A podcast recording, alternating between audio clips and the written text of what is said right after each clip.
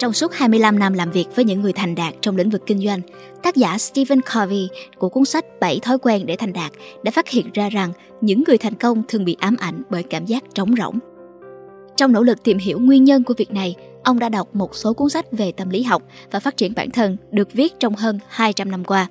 Chính tại đây, ông đã nhận thấy sự tương phản rõ rệt giữa hai loại thành công xuyên suốt chiều dài lịch sử. Trong chiến tranh thế giới thứ nhất, thành công được quy thành đạo đức của một nhân vật. Điều này bao gồm các đặc điểm như khiêm tốn, trung thành, chính trực, can đảm và công bằng. Tuy nhiên, sau khi chiến tranh kết thúc, đã có một sự thay đổi mà Stephen Covey nhận ra. Ở đây, thành công được cho là một chức năng của tính cách, hình ảnh trước công chúng, hành vi và kỹ năng. Tuy nhiên, đó chỉ là những thành công nông cạn, chống vánh, bỏ qua những nguyên tắc sâu sắc của cuộc sống. Stephen Covey lập luận rằng đức tính của bạn cần được trau dồi để đạt được thành công bền vững, chứ không phải nhân cách của bạn. Và đó là những gì Sparrow Books chúng mình mang tới cho bạn đọc ngay sau đây. Toàn bộ những ý chính trong cuốn sách 7 thói quen để thành đạt. Hãy cùng bắt đầu ngay thôi nào. 7 thói quen hiệu quả là gì? 7 thói quen của một người thành đạt được Covey tạo ra từ các nguyên tắc cơ bản về tính cách làm nền tảng cho hạnh phúc và thành công. Thay vì tập trung vào việc thay đổi những biểu hiện bên ngoài của hành vi và thái độ của bạn, nó nhằm mục đích điều chỉnh cốt lõi, tính cách và động cơ bên trong của bạn. Trong khi xã hội và hầu hết các cuốn sách self-help trên thị trường coi sự độc lập là thành tựu cao nhất, Covey lập luận rằng chính sự phụ thuộc lẫn nhau bởi các tính cách bên trong và với những con người bạn tiếp xúc bên ngoài mới mang lại kết quả tốt nhất sự phụ thuộc này là một khái niệm tiên tiến hơn. Nó ngăn cản bạn nghĩ rằng bạn là một sinh vật độc lập, làm việc với những người khác sẽ tạo ra kết quả tốt hơn là làm việc một mình. Để đạt được mức độ phụ thuộc lẫn nhau này, bạn phải trau dồi từng thói quen trong số 7 thói quen được trình bày trong cuốn sách. Chúng được liệt kê như sau. 1. Chủ động 2. Bắt đầu với mục tiêu cuối cùng trong tâm trí 3. Đặt sự ưu tiên cho những việc quan trọng 4. Tư duy win-win 5. Hãy tìm hiểu trước khi được người khác hiểu. 6. Học cách tăng cường hợp lực. Và 7. Mài dũa cây cưa. Đến với thói quen thứ nhất, chủ động. Thói quen đầu tiên và cơ bản của một người làm việc hiệu quả là phải chủ động. Không chỉ là tiên phong, chủ động có nghĩa là chịu trách nhiệm về cuộc sống của bạn. Do đó, bạn không đổ lỗi cho hành vi của mình cho các yếu tố bên ngoài như hoàn cảnh, mà đón nhận nó như một phần của sự lựa chọn có chủ đích dựa trên các giá trị của bạn. Trong khi những người bị động được thúc đẩy bởi cảm xúc, thì những người chủ động được thúc đẩy bởi các giá trị quan trọng. Mặc dù các yếu tố bên ngoài có khả năng gây ra vấn đề, nhưng tính cách bên trong của bạn không nhất thiết phải tổn thương. Đây là điều quan trọng nhất bởi đây là cách bạn phản ứng với những trải nghiệm này. Những người chủ động tập trung nỗ lực vào những điều họ có thể thay đổi, trong khi những người bị động lại tập trung nỗ lực vào những lĩnh vực trong cuộc sống mà họ không thể kiểm soát. Họ tích lũy năng lượng tiêu cực bằng cách đổ lỗi cho các yếu tố bên ngoài, khiến họ cảm thấy mình là nạn nhân. Biểu hiện rõ ràng nhất của tính chủ động có thể được nhìn thấy ở khả năng bạn tuân thủ các cam kết mà bạn đưa ra với chính mình và với người khác. Điều này bao gồm cam kết cải thiện bản thân và rộng hơn ra là sự phát triển cá nhân. Bằng cách đặt ra những mục tiêu nhỏ và quyết tâm thực hiện chúng, bạn dần dần nâng cao tính chính trực của mình. Điều này làm tăng khả năng chịu trách nhiệm cho cuộc sống của bạn. Tiếp tục với thói quen thứ hai, bắt đầu với mục tiêu cuối cùng trong tâm trí. Để hiểu rõ hơn về thói quen này, tác giả muốn bạn tưởng tượng về đám tang của mình. Hãy suy nghĩ xem bạn muốn những người thân yêu nhớ đến mình như thế nào. Bạn muốn họ ghi nhận điều gì về thành tích của bạn và cân nhắc xem bạn đã tạo ra sự khác biệt như thế nào trong cuộc sống của họ. Tham gia vào thử nghiệm suy nghĩ này giúp bạn xác định một số giá trị chính sẽ làm nền tảng cho hành vi của bạn. Theo đó, bạn sẽ phần nào biết được điều gì là quan trọng đối với bạn. Việc này cho phép bạn nhận ra rằng bạn có thể sống cuộc đời của mình để phục vụ cho những gì quan trọng nhất Thói quen thứ hai này liên quan đến việc xác định những điều đã cũ đang khiến bạn xa rời những gì quan trọng nhất và viết ra những kịch bản mới phù hợp với những giá trị sâu sắc nhất cho bạn. Điều này có nghĩa là khi có thách thức phát sinh, bạn có thể chủ động đối mặt với chúng một cách chính trực bởi các giá trị mà bạn mong muốn đã rất rõ ràng. Cách hiệu quả nhất để bắt đầu với những suy nghĩ về mục tiêu cuối cùng là tạo ra một tuyên bố sứ mệnh cá nhân và nó nên tập trung vào những điều sau đây. Bạn muốn trở thành ai bạn thực sự muốn thực hiện điều gì các giá trị mà cả hai điều này dựa trên ra sao theo thời gian tuyên bố sứ mệnh sẽ trở thành nền tảng mà từ đó bạn đưa ra mọi quyết định trong cuộc sống bằng cách đặt các nguyên tắc làm trung tâm của cuộc sống của mình bạn tạo ra một nền tảng vững chắc để từ đó phát triển.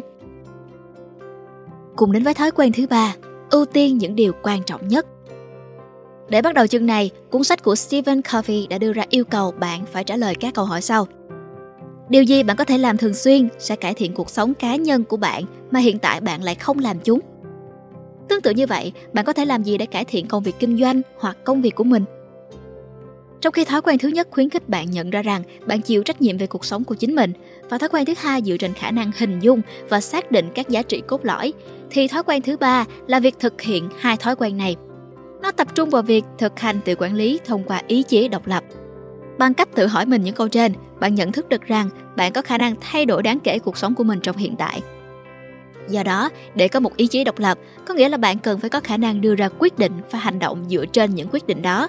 Tần suất bạn sử dụng ý chí độc lập của mình tùy thuộc vào tính chính trực của bạn.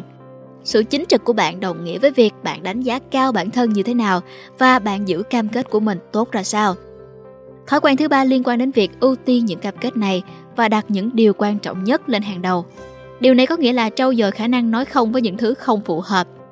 Để quản lý thời gian của bạn một cách hiệu quả theo thói quen thứ ba, hành động của bạn phải tuân theo những điều sau. Chúng phải tập trung vào các nguyên tắc của bạn. Chúng phải do lương tâm định hướng, nghĩa là chúng cho bạn cơ hội thiết lập cuộc sống phù hợp với các giá trị cốt lõi của bạn.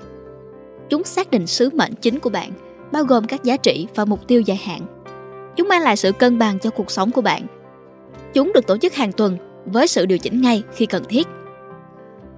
Sợi dây liên kết tất cả năm điểm này với nhau chính là trọng tâm cải thiện các mối quan hệ và kết quả, chứ không phải tối đa hóa thời gian của bạn. Bây giờ chúng ta hãy cùng nhau đến với thói quen thứ tư, đó là tư duy win-win. Tư duy win-win không phải là một kỹ thuật, mà là một triết lý về sự tương tác giữa con người với nhau. Đó là cách suy nghĩ tìm kiếm lợi ích chung cho tất cả những người có liên quan. Điều này có nghĩa rằng tất cả các thỏa thuận hoặc giải pháp đều phải có lợi cho cả hai bên và tất cả các bên đều cảm thấy hài lòng với kết quả đạt được. Để thể hiện tư duy này, cuộc sống phải được coi là một sự hợp tác, không phải là một cuộc cạnh tranh. Do đó, bất cứ điều gì không đạt được kết quả win-win đều đi ngược lại với việc theo đuổi sự phụ thuộc lẫn nhau, vốn là trạng thái hiệu quả nhất để vận hành. Do đó, để áp dụng tư duy win-win, bạn phải trau dồi thói quen lãnh đạo giữa các cá nhân. Điều này liên quan đến việc thực hiện từng đặc điểm sau đây khi tương tác với người khác. Thứ nhất, tự nhận thức. Thứ hai, trí tưởng tượng. Thứ ba, lương tâm. Và cuối cùng là ý chí độc lập. Để trở thành một nhà lãnh đạo win-win hiệu quả, cuốn sách đưa ra các lập luận rằng bạn phải nắm lấy năm khía cạnh độc lập. Chúng gồm những điều sau. Thứ nhất, tính cách. Đây là nền tảng để tạo ra tâm lý win-win và nó có nghĩa là hành động với sự chính trực, trưởng thành và một tâm lý phong phú. Điều này có nghĩa là hãy tìm ra giải pháp để có đủ mọi thứ cho tất cả mọi người và thành công của người khác không đe dọa thành công của bạn. Thứ hai, các mối quan hệ. Niềm tin là điều cần thiết để đạt được các thỏa thuận đôi bên cùng có lợi. Bạn phải nuôi dưỡng các mối quan hệ của mình để duy trì mức độ tin cậy cao. Thứ ba, thỏa thuận. Điều này có nghĩa là các bên liên quan phải đồng ý về kết quả mong muốn, hướng dẫn, nguồn lực, trách nhiệm giải trình và hậu quả. Thứ tư, các thỏa thuận về hiệu suất win-win và các hệ thống hỗ trợ. Tạo ra một tập hợp các kết quả mong muốn được tiêu chuẩn hóa, đã được thống nhất để đo lường hiệu suất trong một hệ thống có thể hỗ trợ tư duy cùng có lợi. Và cuối cùng là các quy trình. Tất cả các quy trình phải cho phép phát sinh các giải pháp đôi bên cùng có lợi. Tiếp tục với thói quen thứ năm, đó là tìm hiểu trước, sau đó mới được hiểu. Nếu bạn muốn cải thiện mối quan hệ với người khác, Stephen Covey lập luận rằng bạn phải cố gắng hiểu tình huống trước khi cố gắng hiểu chính mình. Khả năng giao tiếp rõ ràng là điều cần thiết cho hiệu quả tổng thể của bạn, vì đó là kỹ năng quan trọng nhất mà bạn có thể rèn luyện. Trong khi bạn dành nhiều năm để học đọc, viết và nói, chúng ta dường như lại ít tập trung vào việc rèn luyện kỹ năng lắng nghe. Nếu các nguyên tắc của bạn vững chắc, tự nhiên bạn sẽ muốn tương tác và lắng nghe mọi người mà không khiến họ cảm thấy như đang bị thao túng. Thông qua tính cách của bạn, bạn truyền tải cho đối phương biết bạn là người như thế nào. Từ đó, mọi người sẽ tin tưởng và mở lòng theo bản năng. Hầu hết mọi người lắng nghe với mục đích trả lời, thì người nghe thành thạo sẽ lắng nghe với mục đích thấu hiểu. Đây được gọi là kỹ năng lắng nghe đồng cảm.